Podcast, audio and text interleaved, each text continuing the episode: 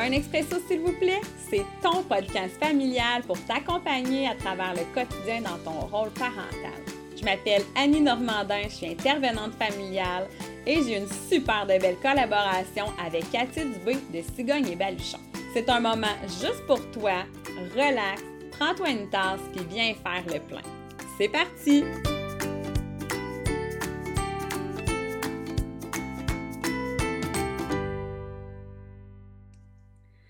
Hey, salut les filles, bon matin, je suis super contente euh, d'être avec vous. Euh, Cathy Dubé de Cigogne Baluchon, ma magnifique collaboratrice, et Noémie Lefebvre. Bonjour Noémie. Allô, ça va bien? Ben oui, ça va bien, toi? Super. Good! écoute, euh, il m'est arrivé une petite péripétie ce matin. J'avais dit à Cathy qu'on devait se rencontrer à 9h30. Et comme je suis si bien structurée, moi, dans ma vie d'entrepreneur, euh, Cathy m'appelle euh, à 9h35. Elle va dire Qu'est-ce que tu fais? Pauvre Cathy, tu dois tellement être découragée de travailler avec une collabo qui est si désorganisée. My God! Ouais, mais là, on, va, on va vraiment remédier à la situation parce que moi et Annie, on s'est parlé hier, puis euh, on s'est dit justement, je sais pas là, s'il y a des entrepreneurs qui nous écoutent, mais l'organisation, c'est vraiment la clé euh, du succès. Et moi, je suis très organisée de, quand même là, de, mon, de mon point de vue, là, de, pour moi, pour mon entreprise. Euh, donc là, j'ai dit à Annie, étant donné qu'on collabore sur beaucoup de projets, là, ça nous prend un agenda commun. Oh oui. Fait que c'est ce que c'est ce qu'on a établi hier, malgré la petite péripétie de ce matin, mais hier, on s'en est parlé, puis j'ai dit à Annie. Il y en a eu d'autres. Oui, non, c'était pas la Mais j'ai dit à Annie, il faut vraiment qu'on ait un agenda commun parce qu'on fait trop de choses ensemble. Puis là, ben, on, s'écrit tout ça sur Messenger. Puis finalement, euh, on perd tout. Fait que là, j'ai. À travers le souper, les quatre enfants, et euh, eh là là. Hein? Oui, fait que ça va être, euh, je pense, notre amie Azana qui va venir à notre rescousse. fait que je pense que plusieurs entrepreneurs là, connaissent cet agenda-là. Fait que je mets ça en place. J'ai même euh, créé tout notre mois hier avec ça. Fait qu'Annie, on s'en reparlera. Euh, tu me diras ce que tu en penses. Mais bref, c'était notre petite euh, péripétie de... ce matin. Mais là, on est prêt. Mais là, on est prêt à passer à autre chose.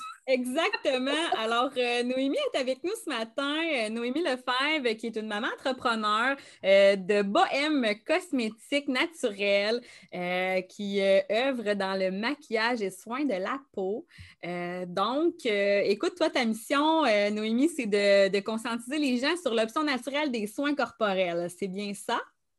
Oui, c'est ça. Dans le fond, moi, j'avais découvert euh, l'option des soins de peau naturels, euh, ça fait environ cinq ans. Puis, euh, à un moment donné, j'ai décidé de me lancer à mon compte.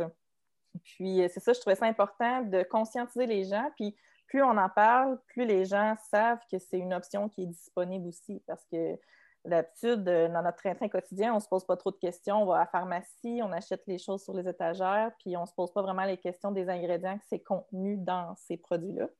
je me disais que plus on en parle, euh, plus les gens vont savoir qu'il y a une autre option possible qui, est des cosmétiques dont on connaît tous les ingrédients, puis qui sont tous euh, et sûrs pour notre santé. Ah, super. Ben, écoute, on va avoir l'occasion d'en reparler un petit peu plus tard. Euh, aujourd'hui, en fait, je veux qu'on aborde vraiment là, ben, ton désir de démarrer cette entreprise-là, justement parce que toi, à la base, tu es une technicienne en, en diététique. Excusez-moi, la langue m'a fourchue. Euh, puis en fait, je veux vraiment savoir qu'est-ce qui t'a amené à vouloir euh, démarrer ton entreprise en ayant euh, ton, travail à temps plein déjà pour l'hôpital. Puis ensuite, ben, j'aimerais ça qu'on parle un petit peu de ton processus d'accompagnement par rapport à, ben, à Cathy, justement, parce que c'est Cathy qui a été ton accompagnante à la naissance.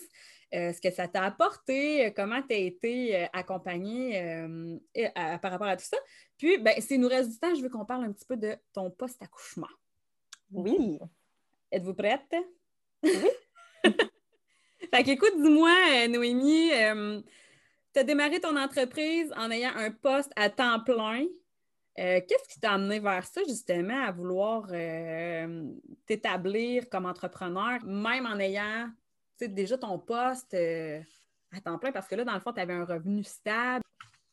Mais en fait, je vais juste corriger une petite information. Je n'avais pas un poste à temps plein, mais je travaillais à temps plein parce que le réseau de la santé, comment que c'est fait, euh, on est souvent sur appel.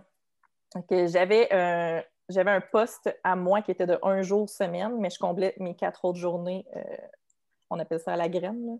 Ça m'était cédulé euh, semaine après semaine. Puis moi, je convoitais. J'ai Dans je pense que j'ai une âme d'entrepreneur.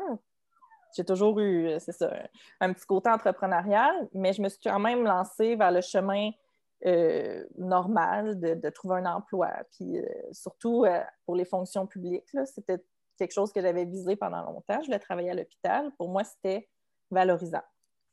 Puis après avoir travaillé quelques années à l'hôpital, euh, c'était plus des, plans de travail. Il faut que tu fasses ça à telle heure. Faut que... J'avais comme un, cadre trop serré. Puis en étant technicienne en diététique, je veux pas vraiment, euh, veux vraiment pas dévaloriser l'emploi, le, titre d'emploi technicienne en diététique, mais pour moi, il me fallait un peu plus que ça fallait qu'à la fin de la journée, j'arrive chez nous puis je me sente euh, j'avais fait quelque chose d'utile dans ma journée. Donc, je visais un poste plus haut que nous, on appelle à l'hôpital assistante-chef technicienne. Puis finalement, je ne l'ai pas eu. Fait que c'est à cet événement-là que euh, j'ai, pour vrai, pendant un an, j'ai été un petit peu déprimée. Ça n'a pas été diagnostiqué. Mais j'ai vécu une espèce de deuil parce que je n'ai pas obtenu ce poste-là. Puis là, je me voyais comme prise sur des tâches qui ne me satisfaisaient pas à 100 c'est là que j'ai décidé de lancer euh, Bohème, un an après pas avoir obtenu le poste. Parce que ça me prenait quelque chose pour me relever, ça me prenait des défis, il fallait que, je reprenne confiance en moi. Puis euh, c'est en écoutant, euh, je, vais vous la nommer, mais c'est Roxy Valade qui offrait des formations. puis moi, j'ai vraiment suivi, j'ai commencé à la suivre, puis là, c'est comme ça que j'ai décidé de me lancer.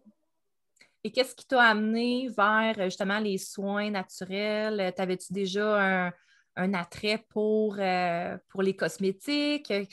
C'est quoi ton chemin de vie là, qui t'a amené vraiment à, partir ton entreprise, mais pour les, soins, euh, les soins cosmétiques? Bien, en fait, ça s'est fait peut-être sur deux volets. J'étais euh, conseillère pour Arbonne. Je ne sais pas si vous connaissez. Oui. J'ai fait ça pendant deux ans. Fait que c'est eux autres qui m'ont vraiment conscientisé. J'ai fait une, j'ai participé à une démonstration euh, une après-midi chez une amie, puis c'est là que j'ai appris qu'il y avait de l'aluminium dans les déodorants, puis qu'ils il remplissaient les produits euh, sur les tablettes pharmaceutiques euh, avec de la glycérine, puis en tout cas, on n'achetait pas nécessairement ce pour quoi on payait. Puis ça s'est fait en ce premier volet-là. Puis ensuite, j'ai fait des ateliers à la Meraki Mm-hmm. au centre-ville, à Trois-Rivières. Puis euh, j'ai fait un, atelier avec euh, Marie Chandelle pour confectionner nos propres euh, soins corporels. Fait qu'il y avait des, des sels de bain, des exfoliants pour le corps, des chandelles, puis il y avait un, bon à lèvres. le bon à lèvres, j'ai trouvé ça tellement simple, les ingrédients qu'il y avait dedans, puis j'ai commencé à l'utiliser.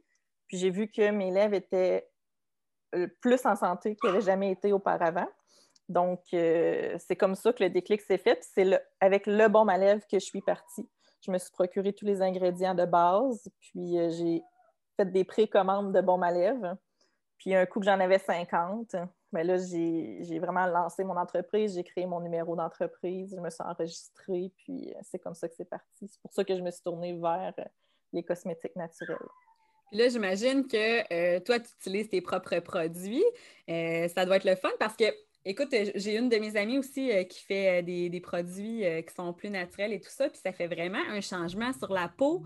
c'est le fun de voir à quel point on n'a pas besoin de chimiques finalement là, pour, pour aider notre peau. Puis, tu as, découvert ça comment exactement? Est-ce que tu as fait des, cours en herboristerie? tu ton information, ou est-ce que tu l'as trouvé pour ben, pouvoir fignoler tout ça exactement? Tu produits? Parce que quand même, il faut s'équiper. Oui, euh, en fait, c'est ça, il y avait les, ateliers que j'ai pris à Marie Chandelle qui m'ont comme un peu donné la piqûre. Puis après ça, j'ai commencé à vraiment me documenter euh, sur Internet. Puis euh, il y a Alixir qui est à Deschambault. Ils ont un atelier à Deschambault, puis ils donnent eux autres des cours aussi. Fait que c'est là-bas aussi que j'ai été euh, apprendre comment faire des crèmes pour le corps, des crèmes solaires, etc.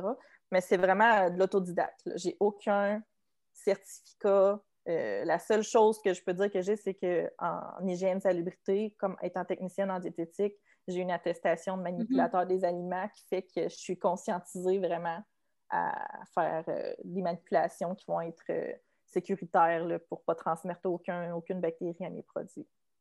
Ah, c'est le fun. Puis tu sais, tu dois avoir du plaisir quand même à les fabriquer, j'imagine. Le, plus gros, le plus gros plaisir que j'ai, c'est tout le temps de voir le produit final. C'est ça qui me rend fière, dans le fond, dans euh, mon parcours sais, c'est tout le cheminement aussi, mais à chaque fois que je fais un produit puis que je vois le rendu à la fin, puis que je le compare avec ce qu'il y a sur le marché, moi, je suis vraiment gros axée sur l'esthétisme du produit. Oui. Je, prends soin vraiment de choisir des beaux emballages, puis que ça soit tape à l'œil. Puis euh, c'est ça. oui, j'aime vraiment ça, les, fabriquer. Euh, ça fait une certaine pression de tout faire soi-même. Mais euh, c'est ça, quand que je vois le produit final, ben, là, je suis contente.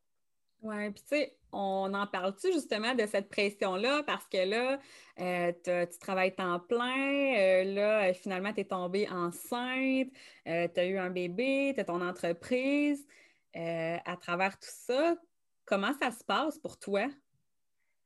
au début, j'en mangeais vraiment de l'entrepreneuriat. Je faisais toutes les formations que je pouvais trouver sur Internet, comme tantôt j'en ai parlé, Roxy Valade. Roxy Valade. Euh, entrepreneur dans le temps. Puis euh, Geneviève Gauvin, j'ai été chercher des, des, formations. J'ai fait euh, des journées là, complètes de, conférences sur les femmes entrepreneurs. Puis au début, c'est vraiment, j'en mangeais. Puis j'avais mon poste que j'avais obtenu finalement, qui était un poste de soir. Que j'en faisais le matin. J'avais pas d'enfant, mais c'est ça. J'en faisais de 8 à midi le matin, puis je travaillais là-dessus. J'avais tout mon planning, j'étais organisée c'est ça. J'aimais vraiment ça. Puis là, ben, quand je suis tombée enceinte, le premier symptôme que j'ai eu, moi, c'est la grosse fatigue. Je me suis rendu compte, en plus, c'est ça, j'avais lancé un gros projet de vidéo. J'avais euh, engagé un vidéaste, j'avais contacté euh, une quinzaine d'influenceurs sur Instagram. Puis, euh, dans le fond, on s'en allait faire un tournoi vidéo à Saint-Jérôme, à la boutique Inédit du Nord. Puis, c'est ça. Là, mon projet était déjà lancé, puis j'étais fatiguée, fatiguée, fatiguée. Je venais de l'apprendre que, je venais de tomber enceinte. Puis euh, finalement, on a enregistré le vidéo, j'ai fait la journée, j'ai payé mon vidéaste, puis avec le vidéo, à la fin, tous les cheminements que je m'étais dit qu'il fallait que je fasse avec le vidéo, ben j'ai pas eu l'énergie pour le faire. Hmm. c'est là que j'ai compris que ça allait peut-être être pas comme je l'avais planifié, euh, moi, j'étais là, ah, c'est le fun, je vais tomber en maternité, je vais pouvoir faire ça 24 euh, heures sur 24, je vais pouvoir donner un gros boom à mon entreprise. Puis euh, après, quand bébé va naître, pendant ses siestes, je vais faire ma production. Puis, tu sais, dans ma tête, c'était comme vraiment tout. tout planifié, hein? Oui, c'est ça. Tu sais, je, voyais les choses d'une certaine façon, mais là, c'est ça, un coup que j'étais fatiguée, ben après ça, j'ai décidé de me reposer. J'ai décidé de m'écouter, puis j'ai mis vraiment ma, ma business euh, au ralenti, sur pause. Euh, est-ce que vous entendez mon chien pleurer? Légèrement. je vais aller régler ça, je reviens. Hey, Cathy, c'est pas mon chien! Es-tu contente? ça faisait à peu près 10 minutes que je me demandais, bon, ça, c'est le chien de laquelle, là? c'est pas le mien. Oh mais je te comprends tellement parce que tu vois, là, c'est quand, Cathy, là, deux semaines, on a fait un, on a enregistré un podcast, puis. Oui, puis le sujet était quand même très sérieux, là, tu sais. Le, sujet, c'était pas. Euh, on... c'était quand même euh, plus profond, disons. Oui. Euh, c'est ça, ça a été difficile. Oui, puis tu sais, mon bébé chiot, il avait, ça faisait deux semaines qu'on l'avait, puis aussitôt qu'on le mettait dans sa cage, là, il hurlait, il pleurait, puis j'arrêtais pas de mettre sur pause pour aller, pour dire à Cathy, hey là, mon chien, mon chien, mon chien. Mais euh, écoute, ça fait partie de la vie, n'est-ce pas? Oui, bien c'est ça, je l'avais mis dans sa cage en me disant elle va être tranquille, mais là, non, elle n'avait pas accès à moi. Fait que j'en ai deux. J'en ai une pleureuse puis un jappeux. Fait que ça se peut qu'on entende le jappeux tantôt. Ben, c'est bien correct. Fait que là, écoute, on... fait que là, tu disais que tu tu t'étais mis un peu au ralenti, dans le fond, euh, parce que là, avec la fatigue et tout ça, c'était un petit peu plus difficile pour toi. Oui. Euh, puis là, est-ce que c'est à partir de ce moment-là que tu as ressenti le besoin de, peut-être aller vers euh, une accompagnante à la naissance pour euh, t'aider un petit peu dans ce processus-là? Bien, en fait, moi, je ne savais même pas que ça existait accompagnante à la naissance. C'est rendu, j'ai quand même contacté tard, Cathy, si je me souviens bien, le rendu à 26 semaines. OK en 19 puis 25, là, je suis pas trop ben, sûre. En fait, c'est pas si tard parce que la plupart nous contactent vers ce nombre de semaines-là. Là. Il y en a beaucoup qui pensent qu'on. Tu sais, à part les mamans que j'ai accompagnées euh, deux fois, souvent, euh, ils me le disent dès le début, tout ça, ils me réservent à l'avance. Mais, euh, mais on a beaucoup d'appels, 20 semaines, entre 20 et 28 semaines quand même. Là. Mm. C'est ça, j'étais une fête, euh, puis on avait des amis là, qui avaient déjà eu des enfants. Puis c'est en jasant avec les filles là, que j'ai su que mes deux amis avaient, avaient fait affaire avec une accompagnante à la naissance. Fait que là, j'ai jasé avec eux, là, savoir euh, en quoi ça consistait.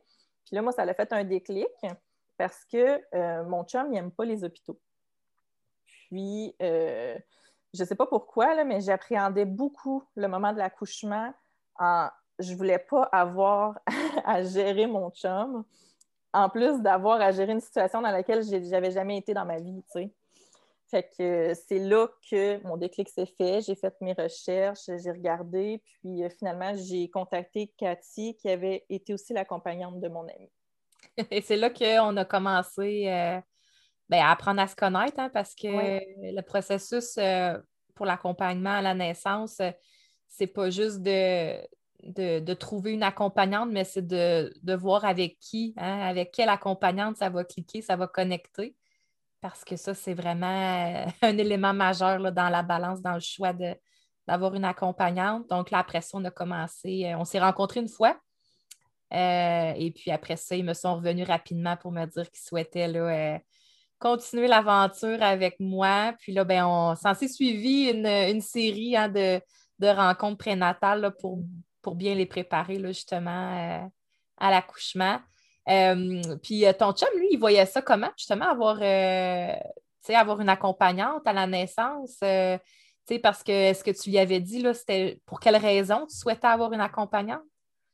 Oui, bien, en fait, je voulais rebondir un peu sur ce que tu as dit parce que le choix s'est fait. Oui, on a cliqué, mais au début, pourquoi je t'ai appelé toi? C'est parce que tu avais une formation en naturo. En naturothérapie, oui. C'est ça. Puis euh, ça, avec les assurances à mon chum, c'était remboursable. Fait que, tu sais, le pourquoi de la chose qu'on est allé vers toi en premier, c'était pour ça, parce que je pense qu'à Trois-Rivières, il n'y en a pas beaucoup d'autres qui ont. Il y en a, il y en a quelques-unes qui se sont ajoutées, mais à l'époque, là, je pense que j'étais pas mal une des seules. oui. Puis moi, avec mon côté naturel, avec mes cosmétiques naturels et tout, quand j'ai su que tu utilisais des huiles essentielles, euh, avec toutes les formations que j'avais faites, je savais le bienfait que ça pouvait faire. Fait que je me suis dit, ah, ça, c'est un plus. Puis oui, je veux aller vers euh, une personne qui, croit aussi là, avec les huiles essentielles, etc.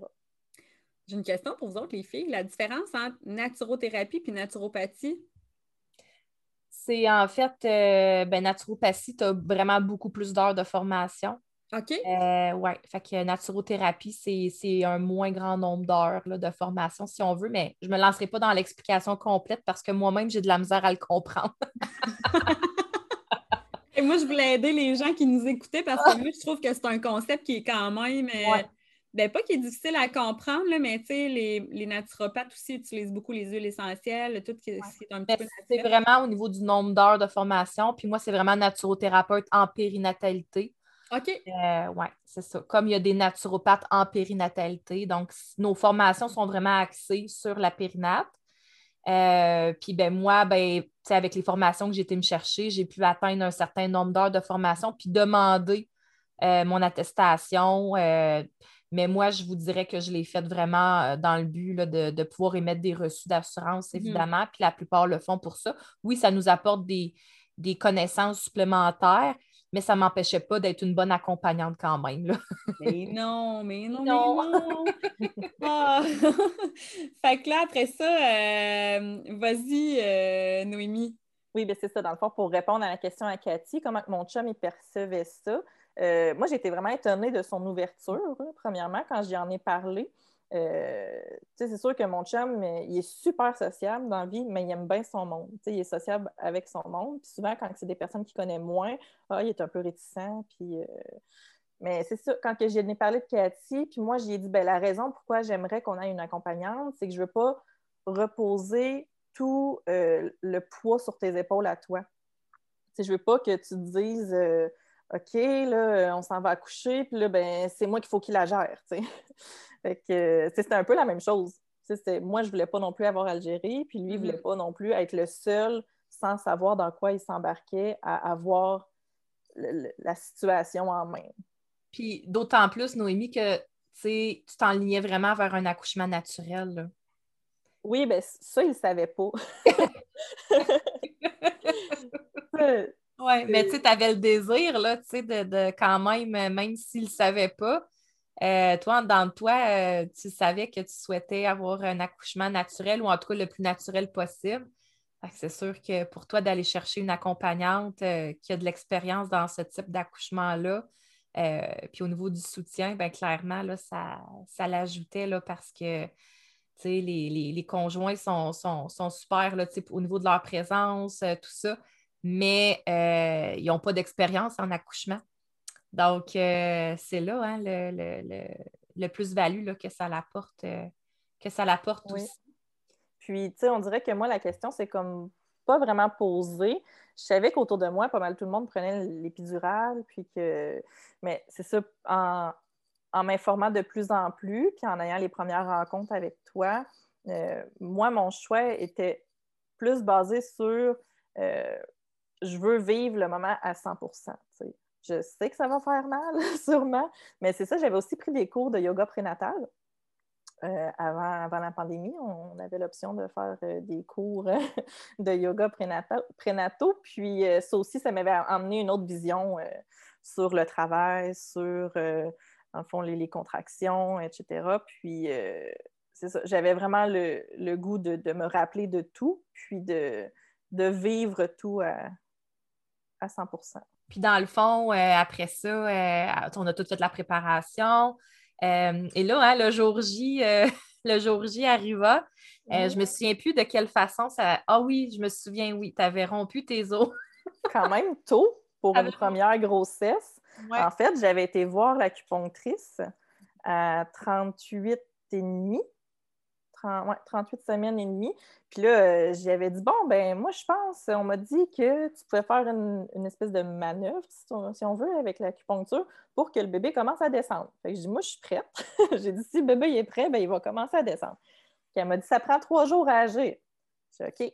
Trois jours plus tard, on, avait posé les lumières de Noël, parce que mon gars, il est né euh, mi-novembre. on avait posé les lumières de Noël, on allait faire l'épicerie. Puis, euh, en rembarquant dans l'auto, j'ai senti euh, un filet d'eau entre mes deux jambes, mais pas beaucoup. Mais tu sais, juste assez pour dire euh, Oups, c'est pas moi qui ai géré ça. C'est sorti tout seul. Puis là, j'ai dit à mon chum Hey, je pense que je viens de rompre mes os. Fait que là, il était de bonne heure, on était à 38 semaines euh, et demie. Fait que dans 38,5, je pense. Ouais. Puis là, dans le fond, on est arrivé à la maison, j'ai contacté Cathy par texto. Puis j'ai dit, ben je pense que je viens de fissurer mes os. Fait que là, dans le fond, on s'est parlé au téléphone. Puis euh, elle m'a dit, fais du ballon, demande à ton chum à faire des points de pression, puis recontacte-moi. Fait que là, je me mets, on sort le ballon, je me mets sur le ballon. Mon chum, il me fait. faut dire là, aux, aux auditeurs que le but de mes conseils, c'était de démarrer des contractions parce que c'est pas parce qu'on perd les os qu'on a euh, des, contractions qui viennent nécessairement avec. Euh, puis moi, mon but, ben, c'était d'éviter un déclenchement euh, suite à la, perte des os. c'était pour ça, là, ces, conseils-là, de faire les, points d'acupression qui permettent des fois d'induire un travail. Puis au niveau du ballon, ben, peut-être de faire engager de faire engager le bébé. Mais c'est sûr qu'on ne peut pas rester des heures comme ça non plus à la maison. Fait que éventuellement, on s'est rendu à l'hôpital, mais j'ai quand même pu aller euh, chez vous avant euh, pour, t'aider parce que ça a fonctionné, hein, Noémie? Oui, c'est ça, je m'en allais dire. Dans le fond, j'ai fait un peu de ballon. Mon, frère, mon chum m'a fait les premiers points de pression. J'ai fait un autre peu de ballon. Après ça, mon chum, il me fait d'autres points de pression. Je me lève debout. Mon chum s'en va partir sa soupe. Flouk! les deux jambes. Fait que là, puis là, les contractions ont commencé pour de vrai. Ouais. Ah, euh, la, game, a parti euh, assez, euh, assez rapidement, finalement. On était bien contents. Quand on est arrivé à l'hôpital, c'était bien, c'était bien démarré. oui, quand je suis arrivée à l'hôpital, j'étais à 3. J'étais mm à 3. Puis on est allé faire du bain tourbillon. Puis là, c'est ça. Tantôt, je disais, je voulais me rappeler de tout à 100% mais honnêtement, je, me rappelle de des fractions de moments. Mais je pense que mon cerveau a comme limité les, choses dont je me rappelais parce que ça a quand même duré 12 heures. Donc, euh, c'est ça. Mais tu sais, là, c'est tellement, c'est tellement normal de ne pas se rappeler de tout parce que ton corps, ton cerveau est tellement, consacré, est tellement concentré à être en mode focus survie, là, parce que c'est quand même, euh, euh, une étape importante de notre vie d'accoucher. Fait que c'est normal d'en perdre des bouts. Là, c'est normal. Cathy, est-ce que t'en as-tu perdu des bouts toi aussi? Tu sais, c'est, ben, oui, les femmes perdent des bouts de leur accouchement finalement. Là. Ben oui, parce que c'est, c'est physiologiquement, c'est comme ça. Puis c'est souhaitable aussi, dans le fond, dans le sens que euh, plus que tu es capable justement de te mettre dans une bulle, euh, ben en fait, euh, plus que tu fais un bon travail finalement. Donc, de, pas de, de, ne pas se souvenir de tout, c'est, c'est très fréquent. Par contre, euh, qu'est-ce que tu te souviens? C'est surtout au niveau émotionnel, comment je me sentais à ce moment-là. Est-ce que ça a été une expérience globale positive ou ça a été une expérience globale négative? C'est de ça qu'on se souvient. C'est pour ça que je dis tout le temps aux parents, peu importe euh, hein, les interventions qu'il va avoir, euh, tout ça, les, les, petits éléments que peut-être tu n'aurais pas souhaité durant ton accouchement, puis que tu as mis dans ton plan de naissance, puis que ça ne s'est pas réalisé c'est pas vraiment ça que tu te souviens après. Ce que tu te souviens, c'est vraiment est-ce que l'événement global a été positif ou pas? Euh, c'est souvent ça que j'essaie de propager comme information aussi euh, en prénatal. Ça, c'est important. Mm-hmm. Euh, parce, que, bon, oui, tu as eu un accouchement, somme toute, relativement dans les normes, si je peux dire. Est-ce que tu as le goût de raconter, euh, par contre, euh, la suite de l'histoire? oui.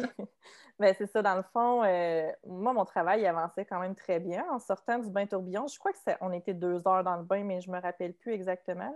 Mais au bout de deux heures dans le bain, je suis sortie parce que là, tu m'as suggéré est-ce que tu veux changer d'endroit? Est-ce que tu veux changer de place? On va-tu dans la chambre? Parce que je pense que tu sentais peut-être que ça l'approchait, tu sais. Fait que euh, moi, un peu, un peu, un peu entre deux contractions, j'ai décidé que oui. Fait que là, on est allé dans la chambre, puis là, j'étais rendue à 7 quand même. Le travail avait vraiment bien avancé là, en deux heures. Puis euh, ça, ça l'a un peu stagné, si je peux dire. Après ça, ça l'a pris environ 8 heures avant que je sois ouverte à 10. Puis euh, vers la fin. 10, Noémie? Oui, oui. OK, quand même. Rendu euh, au bout de, 10 heures de travail, j'étais ouverte à 10. Puis euh, était venu le moment de pousser. J'ai poussé pendant deux heures. Puis c'est ça, au bout de deux heures, euh, j'avais souvent des, des touchés vaginales. Le docteur amenait souvent vérifier. Puis au bout de deux heures, ils, ont, semblé me dire qu'ils pensaient que ça passerait pas.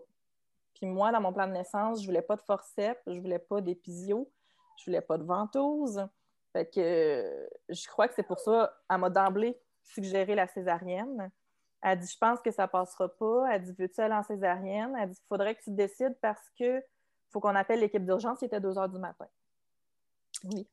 Cathy, quand les, médecins, les infirmières et tout ça disent que ça passera pas, peux-tu expliquer un peu, élaborer, parce qu'on entend souvent ça, mais il n'y a pas tout le temps des termes vraiment concrets. Il n'y a pas de. Oui, ben en fait, je pense que Noémie, c'est peut-être des bouts qu'elle a oubliés aussi de son accouchement. Ah! Euh, je veux dire. je veux dire, un bébé passe pas. En fait, euh, des fois, c'est au niveau de sa position, de, la façon qu'il est positionné. Euh, c'est rare, là, quand même un, bassin qui est trop petit, euh, avec la, proportion de la tête, là, ça peut arriver, mais généralement, euh, c'est surtout parce que le bébé est mal positionné, puis qu'il ne descend pas vraiment et que malgré le fait que Noémie poussait pendant deux heures, qu'il n'y avait pas de progression dans la poussée. souvent, on peut penser que, le bébé était euh, peut-être mal positionné. Je pense que je commençais à me fatiguer aussi. Oui. C'est ça, mes poussées n'étaient plus euh, aussi efficaces. On a même été sur la toilette, je m'en rappelle. On a essayé de changer de position plusieurs fois sur la toilette. On est revenu dans le lit, j'étais à genoux.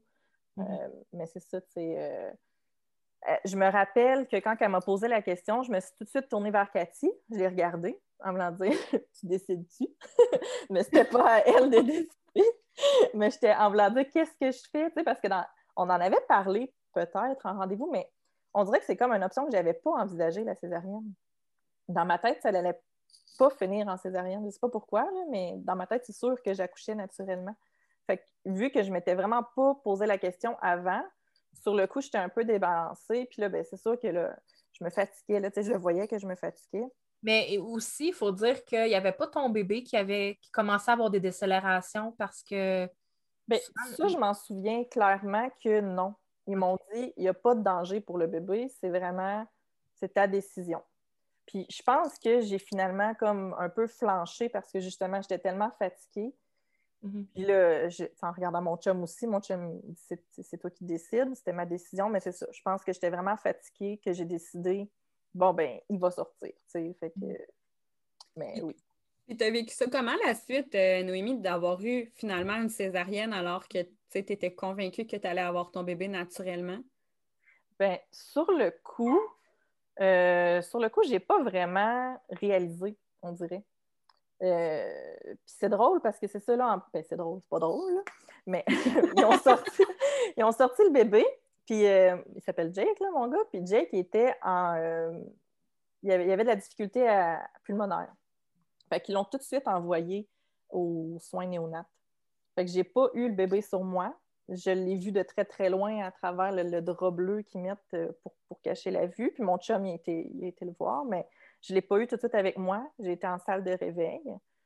Là, en salle de réveil, j'étais tout seul. Puis ça dure quand même longtemps. Tu étais là au moins une heure, je pense. Puis après ça, j'étais allée à ma chambre. Puis là, il était environ peut-être 4 heures du matin, 4 heures et demie, 5 heures dans ces alentours-là. Puis j'avais pas le bébé dans ma chambre. Fait que c'est drôle parce que j'avais accouché, mais j'avais pas de bébé. C'était bizarre. Puis là, mon chum, il était avec Jake en néonate. Fait qu'il est revenu un peu plus tard. Puis ça a été, je pense, ça a pris jusqu'à 10 heures du matin avant que je puisse aller le voir. je te dirais que la seule affaire de la césarienne que ben, je ne l'avais pas prévue, mais je n'avais pas non plus imaginé à quel point ça faisait mal. Quand un coup que tu es, plus gelé, parce que moi j'ai eu une rachie, vu que j'avais pas eu euh, j'avais pas eu euh, oui, la péridurale. la péridurale. Fait que, oui. Puis tu sais, tu vois, là, on en a parlé euh, dernièrement avec euh, Naomi qui a vécu un peu euh, le même, ben, pas le même style d'intervention, là, mais tu sais, en pandémie, il y a beaucoup de femmes qui n'ont pas été justement, qui n'ont pas eu la chance d'être accompagnées et tout ça, puis qui ont vécu de façon très seule le, le post-accouchement ou l'accouchement et tout ça. Puis tu vois, toi, tu n'étais pas en pandémie, puis tu l'as vécu aussi comme ça. Puis moi, ça me. Puis je déplore pas rien du système de santé. Là. Je sais qu'il y a des énormes coupures qui n'ont pas le personnel pour. Mais ça ne me rentre pas dans la tête qu'une maman qui, qui, qui, vient de vivre cet événement-là, qui soit toute seule, que le conjoint ne soit pas là, puis qu'elle n'ait pas une personne qui est significative avec elle à son réveil, dans, sa période de réveil en post-accouchement, en post-opératoire. je, parle là de, en général, euh, c'est un événement qui est quand même intense émotionnellement. Puis moi, ça ne me rentre pas dans la tête qu'il n'y ait pas plus d'accompagnement pour ça. Ça me. Ça me moi, ça me scie les jambes. Moi, je trouvais ça bizarre parce que ça, il t'explique un peu, mais avec, le, avec toutes les émotions que tu es en train de vivre, il t'explique qu'on va aller te mettre en salle de réveil. Dans le fond, c'est pour que tu te surveiller, pour surveiller ton rythme cardiaque et tout, là, après ton, opération. Puis moi, je les entendais, les employés, jaser à côté. Euh, ils parlaient de leur euh, spin Noël qui s'en venait, puis des, échanges de cadeaux, puis tout. Puis je trouvais ça drôle, on dirait que j'étais comme dans un autre monde. Là. Je, je, venais d'accoucher, j'avais pas mon bébé avec moi, puis là, j'entendais des gens rire à côté, puis jacasser, puis Puis, tu vois, là, c'est probablement mon côté euh, trop intervenante, là, mais pourquoi il n'y a pas il n'y a pas eu un petit relais, tu aurais peut-être voulu, toi, jaser tes cadeaux de Noël avec euh, quelqu'un, tu sais, même si tu la connais pas ou, tu sais, peu importe, mais en tout cas, ça... Voilà. fin de la discussion sur le système de la santé. Mais quand même, par la suite, je pense que j'ai pu rester avec, avec euh, Noémie là, pour, euh, parce que c'est ça, son bébé était en néonat avec euh, son conjoint.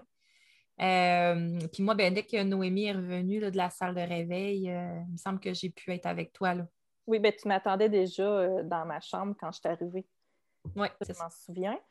C'est euh, juste d'avoir ce côté-là. Euh. Oui, parce que tu disais tantôt, tu étais seule, mais, mais je me sentais pas seule parce que je savais que mon chum était avec mon bébé, puis je savais que Cathy était pas loin non plus. Fait que je, je l'ai vécu d'un sens un peu moins seul que ceux qui l'ont vécu en, temps de COVID, là, ça c'est sûr.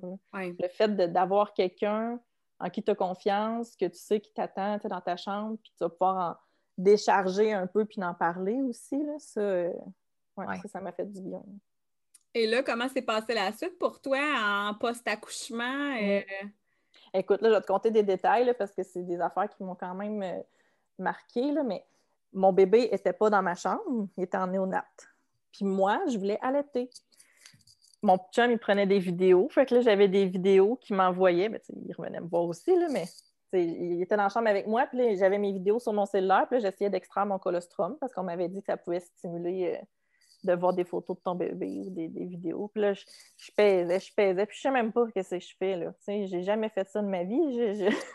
fait que là, j'essayais d'extraire mon colostrum. Je me rappelle, ça me prenait comme euh, une demi-heure par sein, puis j'avais un millilitre de sortie. Fait que euh, ça, je m'en rappelle. Puis après ça, mon chum partait avec la petite seringue d'un millilitre qui était comme de l'or en bord, puis il allait jusqu'en néonat pour aller porter ça à mon bébé, tu sais. Mais euh, c'est ça, à 10 heures, environ vers 10 heures, on est allé. Puis là, c'est la première fois qu'ils ont essayé de le mettre à mon sein. Puis euh, ça avait bien fonctionné. Euh, Jake, il buvait bien, ben, à ce qu'on pensait, parce qu'à chaque fois, il déglutissait. Là, tu voyais vraiment qu'il avalait. Là. Fait que l'allaitement allait bien. Puis l'infirmière euh, en néonat était super fine. Elle restait avec moi, elle me donnait des conseils à le placer. Parce que c'est ça, à 4h30, 5h du matin, j'avais donné son congé à Cathy. j'avais dit, tu peux Cathy, tu peux aller te coucher. oui je pense en plus que tu avais eu un accouchement comme le lendemain ou la veille, ou en tout cas, tu en avais eu deux de collés. Oui. Ça se ça arrive. Fait que c'est ça. Puis euh, dans le fond, l'allaitement a quand même euh, bien fonctionné. Puis on a eu notre congé euh, de l'hôpital trois, quatre jours après. Mais ce qui est arrivé, nous autres, c'est que Jake, à la naissance, dans les faits, dans les écrits, il était à 9,1 livres. OK. Mais en sortant de l'hôpital, ils l'ont pesé puis il était à 7 livres. Fait que c'est sûr que là, moi, l'alimentation, veut, veut pas, je ne l'ai pas gérée parce que je n'étais pas dans la même chambre que lui. Il buvait-tu pas assez? Moi, j'allais l'allaiter aux trois heures à un moment donné. Puis c'est sûr que la dernière journée, les dernières 12 heures, il a été dans notre chambre. Mais euh, c'est ça. Finalement, il n'y avait, il avait pas euh, assez pris de poids. Fait qu'on avait des suivis à tous les jours à l'hôpital pendant quasiment je pense que c'est trois jours, trois jours après. Puis moi, j'avais de la misère avec ma césarienne. J'avais de la misère à, me bouger. J'avais mal, tu sais. Ben. À chaque matin, on, se préparait, puis on s'en allait à l'hôpital, puis ils pesaient notre bébé. Puis... Euh, fait que ça aussi, j'ai trouvé ça quand même dur. Au bout de deux jours, ils nous ont envoyé une infirmière du CLSC pour faire le suivi à partir de chez nous. C'est comme la, difficulté que j'avais par rapport à la césarienne, c'était que j'avais de la misère à me lever de mon divan c'est quand même une, grosse opération, finalement, quand on y pense. C'est ça, le, rétablissement de la césarienne a été beaucoup plus douloureux que ce que je pensais. J'avais des amis qui en avaient eu puis ils m'en avaient jamais parlé. Fait que je pensais pas que c'était si pire que ça. ben oui, c'est une chirurgie abdominale hein, qui est majeure quand même. Fait que, mais c'est sûr qu'après ça, chacune le vit euh, mm-hmm. différemment aussi. Là. On, est, obligé, euh, on est obligé de, restreindre aussi nos, nos, mouvements, de forcer. Euh, je pense qu'au bout de quatre semaines, moi, je ne sentais plus rien, j'étais correct. Puis au bout de huit semaines, j'ai commencé à aller marcher dehors puis à prendre l'air avec mon bébé, puis ça allait bien. Hmm. Puis au niveau de ton allaitement, finalement, est-ce que euh, est-ce que tu as bien réussi à, faire au moins la mise en place de tout ça? oui, ça, se passait bien, l'allaitement. Euh, c'est sûr que ça faisait mal ça aussi, j'ai eu une gerçure, puis euh, c'était. Moi, je, ça me dérange pas de vous dire les détails, là, mais moi, dans ma tête, c'était comme des aiguilles qui rentraient mm. dans, mon, dans mon mamelon à chaque fois que Jake s'accrochait. Fait qu'il y avait juste ce moment-là que j'ai commencé à trouver difficile au bout de, je pense c'est d'une semaine et demie, deux semaines. Puis, euh, moi, ce qui est arrivé, pourquoi j'ai cessé d'allaiter, c'est qu'au bout de 17 jours, deux semaines et demie, euh, j'ai remarqué des mucus euh, ensanglantés dans les selles de mon gars. C'est sûr que je trouvais ça pas normal, hein, mais même si c'était mon premier bébé, puis je, ne savais pas trop. j'ai jamais eu d'enfant, mais tu sais, du sang dans les selles, ça fait tout le temps. c'est ça. Ça sonne tout le temps une cloche. Fait que finalement, on était allé à l'urgence, puis euh, c'était une intolérance aux protéines bovines.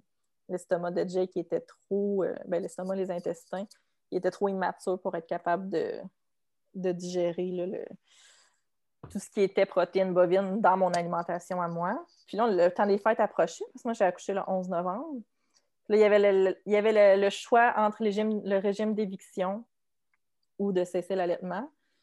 Puis, euh, je ne m'en sentais pas capable de faire le régime d'éviction. Je me suis dit, il me semble que ça fait déjà un bon bout de temps que je me prive de plein de choses. Puis, je vais être pour me priver de plein de choses aussi dans, le futur. Fait que j'ai décidé de, me tourner vers euh, le lait maternisé. Mm-hmm. Puis, est-ce que ça s'est bien euh, passé après, par la suite? Est-ce que Parce que des fois, c'est quand même difficile de trouver le, le bon lait. Euh, on, voit qu'il y a plusieurs mamans là, que c'est quand même un processus là, juste pour faire en sorte que bébé se, sente mieux et tout. Fait qu'est-ce que pour toi, ça l'a bien été, ce côté-là? Euh, ben Jake a pris le biberon super facilement. Fait que ça, ça a déjà été un, obstacle de moins. Puis euh, il buvait beaucoup. Il buvait vraiment beaucoup. Nous, on avait l'alimentum qui était en canne. Fait que c'était un peu moi, je trouvais que c'était pas écologique. Là. ma façon de penser écologique, là, on vidait des cannes et des cannes et des cannes. Puis, euh, j'ai fait la demande à, switcher pour du Nutramigène qui était en poudre. on avait une Baby Brezza là, que le monde nous vantait donc, fait que je voulais l'utiliser. non, mais c'est ça, le changement de lait, ça n'y a jamais eu aucune, euh, aucune difficulté. Ils ont tout le temps accepté, ça a été facile. Puis, si je peux ajouter là, quelque chose, là, euh, j'ai l'impression que tu es vraiment bien avec le choix euh, d'avoir arrêté d'allaiter, même si ce n'était pas vraiment ton choix à toi personnellement. Euh, mais il y a beaucoup de mamans, justement, qui culpabilisent avec. ah, ben, j'ai pas été capable d'y arriver, j'ai eu une césarienne, j'ai pas été capable d'y arriver, j'ai arrêté d'allaiter. mais j'ai l'impression que dans ton cas, c'est quand même, ben, pas assumé, mais que tu es bien avec tout ça. Puis je pense que ça serait important. C'est important de le nommer puis d'en parler parce que c'est pas parce que tu n'as pas réussi, entre guillemets, ton allaitement que tu peux pas vivre de très, très beaux moments avec ton enfant. Puis que. Bien, dans le fond, c'est sûr que les. Quand ils m'ont dit le diagnostic d'intolérance aux protéines bovines, euh, je l'ai allaité une dernière fois, puis c'est sûr que ça m'a fait de la peine. J'ai pleuré pendant deux jours. Mm-hmm. Oui, avec le recul, mon, ma, décision était vraiment très cartésienne. était vraiment, euh, c'était vraiment réfléchi. Mais c'est sûr que c'est un, un, petit deuil, ça fait mal parce qu'en plus, je ne l'avais pas accouché ben, naturel comme j'étais supposée dans ma tête le faire. Donc, j'avais un peu jeté mon dévolu sur l'allaitement. Même si ça faisait mal, je continuais. Puis le monde me disait, oh, ça va prendre quatre semaines, six semaines à se mettre en place. Puis là, j'étais, oh mon Dieu. tu sais, je trouvais déjà ça difficile. Fait que c'était un peu en même temps une espèce de soulagement parce que je trouvais ça difficile d'avoir mal quand j'allaitais. Oui. Mais, puis tu sais, après, je dirais que c'est plus par après parce que là, je voyais à quel point ça me déchargeait. Tu sais, mon mm. chum aussi, il était content de donner le biberon à, Jake. Euh, il s'en occupait super bien.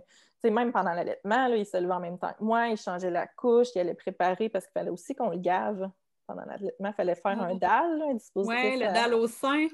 Oui, ben moi, je le mettais au doigt. je faisais mon allaitement, puis après ça, avec euh, c'est mon chum qui finissait avec le dalle au doigt pour, mettons, le 5 ml de plus qu'on lui donnait. Fait que, tu sais, c'était quand même pas facile, l'allaitement. c'est pour ça peut-être que ça, ça, ça a facilité mon choix de. Mais tu sais, oui, c'était très. C'était une décision comme. J'avais pas d'autre choix. C'était ma seule option dans ma tête. C'était la décision que j'allais prendre. mais ça a quand même fait un petit Mhm. quelque chose. Ouais. Ouais. Ah ouais. Puis là, écoute, euh, il se passe quoi par la suite pour toi, euh, Noémie? plein de choses. non, non, mais c'est ça, tu sais, c'est sûr que la maternité puis le postpartum, on pourrait en parler longtemps. là. Euh, Jake, euh, après son intolérance aux protéines bovines, il a commencé les coliques. Fait que ça aussi, c'est un autre euh, défi parce que des fois, il peut pleurer de 5 heures le soir jusqu'à 10 heures le soir, tu sais, puis t'as pas moyen de le consoler. Fait que, tu ça aussi, c'est des choses que tu t'imagines, tu te projettes, tu te dis, je vais avoir un bébé, je dormirai plus. Tu tu, tu te fais à l'idée. Mais il y a des choses comme ça que, que, que tu n'as pas imaginé, tu sais, d'être impuissant face aux pleurs de ton Mhm. bébé pendant si longtemps. Tu, sais, tu dis, il va pleurer de temps en temps, il va dormir, il va pleurer, il va dormir, il va pleurer. Mais quand c'est ça, quand c'est des longs laps de temps comme ça, ça aussi, ça en a été un autre défi. Puis, euh, c'était Noël. Ouais. Fait que c'était le temps des fêtes, puis tout. euh, Post-pandémie, euh, on avait des parties, puis euh, on y allait, puis on voulait pas manquer notre Noël, puis on trouvait ça cute de l'habiller en petit, en kit de Noël, puis on le traînait partout. Mais tu sais, ça, je me rappelle mon, mon souper de Noël, j'ai pas mangé. J'ai été comme trois heures à essayer de l'empêcher, ben, de faire diminuer sa peine, son mal. On était en porte-bébé, puis je bounçais. Ça, ça, je pense que c'est le mot de ma- ma- mon début de maternité. là. J'ai bouncé longtemps, souvent. là. Ouais. Puis, euh, j'ai aussi eu... euh, Jake a fait euh, une plagio. OK. Il s'est mis à bien dormir. À un moment donné, on était super contents. Puis, on dirait que moi, j'ai... J'ai comme abandonné le combat de tout le temps le tourner de bord, etc. Je laissais faire ses nuits. Moi, quand il dormait, je dormais. Fait que je me, je me levais pas pour aller le retourner de bord et tout. Fait que il y a aussi ça, là, Jake a eu la tête plate. Fait que, euh, on a dû faire les démarches pour avoir un casque. Puis ça, c'est tombé en pleine première vague. Mm. Fait que ça aussi, ça a été un autre défi. Euh, tous les spécialistes étaient pratiquement fermés. Que, euh, Tu devais aller à Québec, toi? Oui, c'est ça. On est, on est monté à Sainte-Justine. Ça implique euh, trois, euh, trois allers-retours dans, dans tout le processus. euh. Ouais, moi aussi, j'ai vécu ça avec mon garçon. Il a eu un beau petit casque pour. Mm. euh, il était coincé dans son cou. Puis à ce moment-là, je ne connaissais pas l'ostéopathie. Mais j'ai découvert l'ostéopathie, puis my God, que ça, ça a amélioré beaucoup, beaucoup sa situation, même que on a pu arrêter le casque là, euh, avant, euh, avant, dans le fond, de, de ben, l'échéancier là, qui, qui nous, euh, qui nous suggérait là, avec. euh, ben, nous, c'était à Québec, là, à l'hôpital. euh, euh, l'hôpital de Sainte-Foy, mais en tout cas, le- le- le- où est-ce qu'ils font, où est-ce qu'ils font les- les- le processus pour les casques. Mais non, ça. Il y a encore un petit plat, mon beau Antoine, mais, mais, il est magnifique. Il reste un tout petit plat là, sur le haut, mais tu sais, c'est ça, avec les cheveux, on le voit presque plus. Là. Mais tu sais, dans le fond, ce que je trouvais important aussi à dire aux, aux mères là-dessus, c'est de tout le temps suivre son instinct. Mhm. Parce que, et pour le sang dans les selles, tu sais, j'ai, vraiment pas attendu, je suis tout de suite allée à l'urgence, et pour le plat sur la tête, il a fallu que j'insiste auprès des professionnels parce qu'il n'y avait plus de rendez-vous en, en vrai. C'était toutes des Zooms ou des appels téléphoniques. Fait que mon gars, il était comme pas euh, diagnostiqué, si on voulait. Là. Fait que c'est ça, il a vraiment fallu que je pousse euh, pour qu'il y ait un casque parce que je- moi, ça m'inquiétait. Puis la décision me revenait toujours. Là. Tu sais, là, Les gens, Ah, ben là, si toi, tu penses que.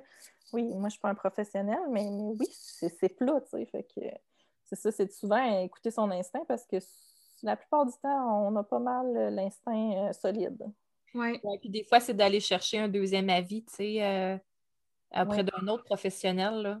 Parce que des fois, d'avoir un deuxième avis, ça peut, euh, ça peut grandement aider. Mais oui, suivre sa petite voix qui nous dit qu'il y a quelque chose qui cloche chez notre enfant, là, c'est, euh, il faut l'écouter. Puis même si euh, les, nos, nos, nos amis mamans sur les groupes de mamans nous disent Ah ben non, moi, c'était juste ci, c'était juste Mm. ça, fais-toi-en pas, c'est normal. Si toi, ta petite voix à l'intérieur, là, elle dit qu'il y a quelque chose, ben écoute-la, puis vas-y. Parce que euh, on se trompe rarement. Oui, c'est ça. Puis écoute, euh, Noémie, on va devoir euh, se quitter. Euh, mais j'ai, euh, on a adoré t'avoir avec nous euh, aujourd'hui. Écoute, est-ce que là, je sais que, ta, hum, que ton entreprise est un petit peu au ralenti, mais où est-ce qu'on peut retrouver tes produits? Est-ce que tu as un compte Instagram, Facebook, site Internet? Ben oui, du côté de Bohème Cosmétique Naturelle, j'ai un site internet qui est le www.bohème.com, mais Bohème s'écrit d'une façon spéciale. C'est B-A-U-E-M. Dans le fond, c'est les deux dernières lettres de Baume, mais inversées. Puis euh, mon euh, Instagram professionnel, c'est Bohème Cosmétique Naturelle.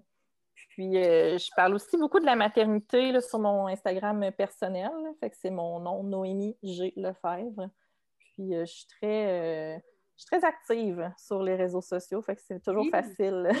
toujours facile même ce matin, tu as fait une belle stories avec euh, tes beaux cheveux pour être avec nous ce matin. Alors, écoute, merci Noémie. Vraiment contente d'avoir pu entendre ton histoire.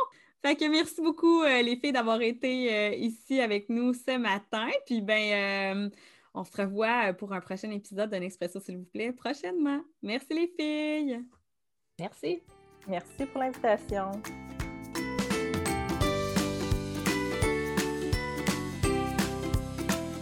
Un gros merci d'avoir été avec nous. Si tu en as l'envie, rejoins notre belle communauté Facebook avec le groupe Podcast Un Expresso, s'il vous plaît. Je remercie également Site Exact, qui est fièrement commanditaire de votre podcast familial. Avec Site Exact, réalisez tous vos projets web, sites, référencement, boutiques en ligne et plus encore.